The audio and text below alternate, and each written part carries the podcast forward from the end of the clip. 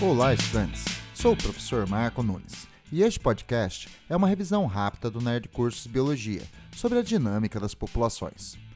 População ecológica é um conjunto de indivíduos que pertence a uma mesma espécie, que vive em uma mesma área, em uma mesma época.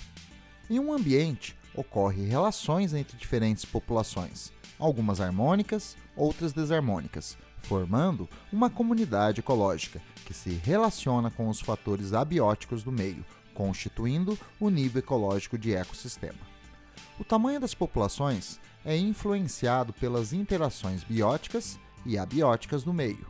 Para acompanhar a dinâmica das populações em uma área em função do tempo, há a necessidade de levantar algumas informações. Por exemplo, a da densidade populacional, que consiste do número de indivíduos que vivem em uma determinada área. Com as medidas da variação da densidade populacional, podemos calcular a taxa de crescimento bruto em um intervalo de tempo. Se ela for positiva, a população cresceu. Se for negativa, diminuiu. Quatro fatores influenciam na taxa de crescimento populacional: a natalidade, que acrescenta os organismos nascidos, a mortalidade, que subtrai indivíduos que morreram, a imigração, que adiciona organismos que entraram na população, e a emigração, que subtrai organismos que saíram da população.